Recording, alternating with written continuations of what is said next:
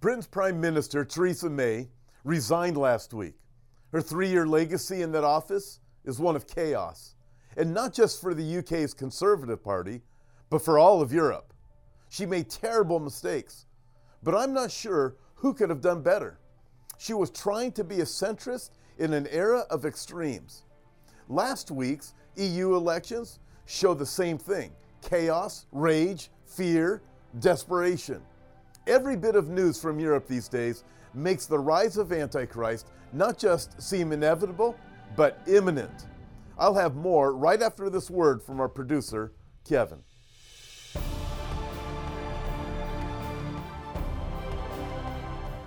Hi, I'm producer Kevin.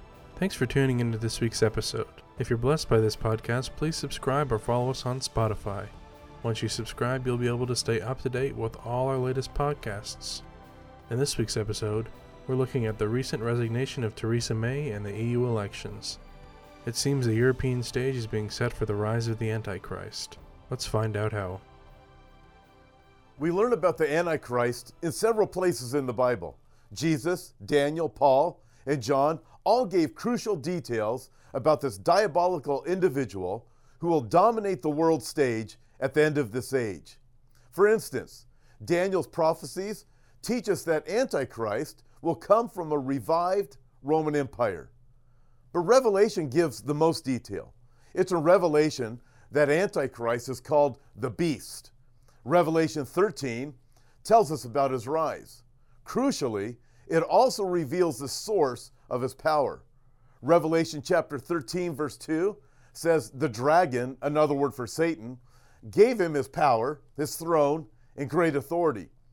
Verse 4 says that the people will worship Antichrist. They will say, "Who is like the beast? Who is able to make war with him?" This indicates that he will have an unprecedented military force at his disposal. And that's why it's so important that Europe now says it can no longer depend on the United States for protection. It is at the beginning stages of building a massive new continent-wide military force. We can assume that when Antichrist takes charge, he will also take control of the militaries of individual European states. That would instantly make his military a massive one. He will not only have the world's worship, he will control the world's economic system. Famously, his cohort, the false prophet, will impose a system of absolute control of every part of the world's economy. Revelation chapter 13 goes on to say, "He causes all, both small and great, rich and poor, free and slave, to receive a mark on their right hand or on their foreheads, and that no one may buy or sell except one who has the mark or the name of the beast or the number of his name. Here's wisdom. Let him who has understanding calculate the number of the beast, for it is the number of a man.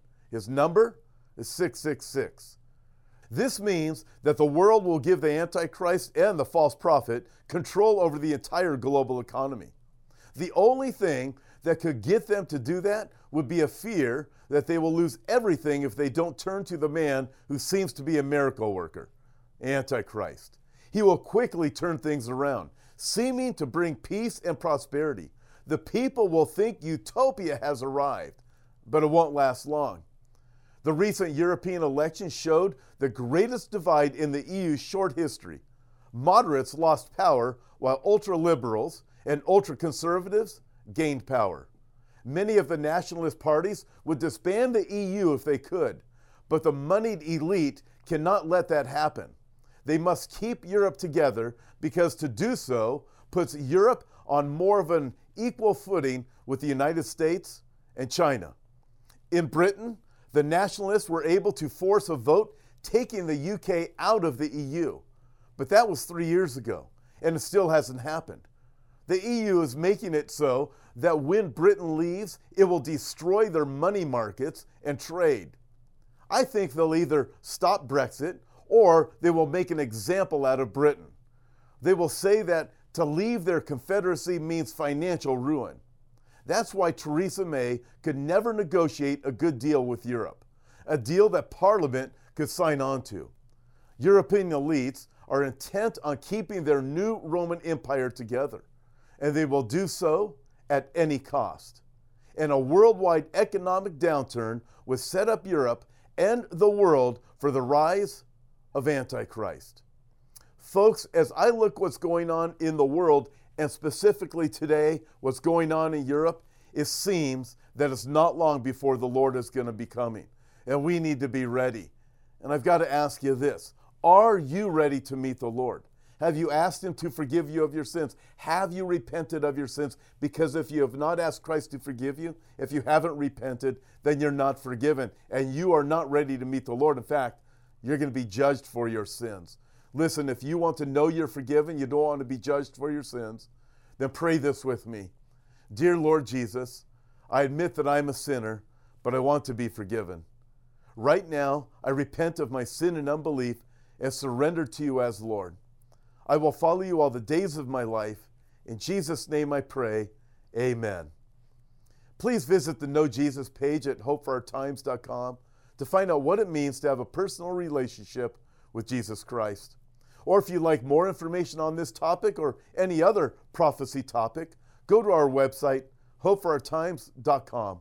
Until next time, God bless. Now here's our producer, Kevin. Thanks for listening and being a part of this week's podcast. Before you go, I'd like to invite you to visit our website, HopeForOurTimes.com, and check out the many resources we have to offer. On our website, we have books, DVDs, and daily news articles that will always keep you up to date on the times we're living in.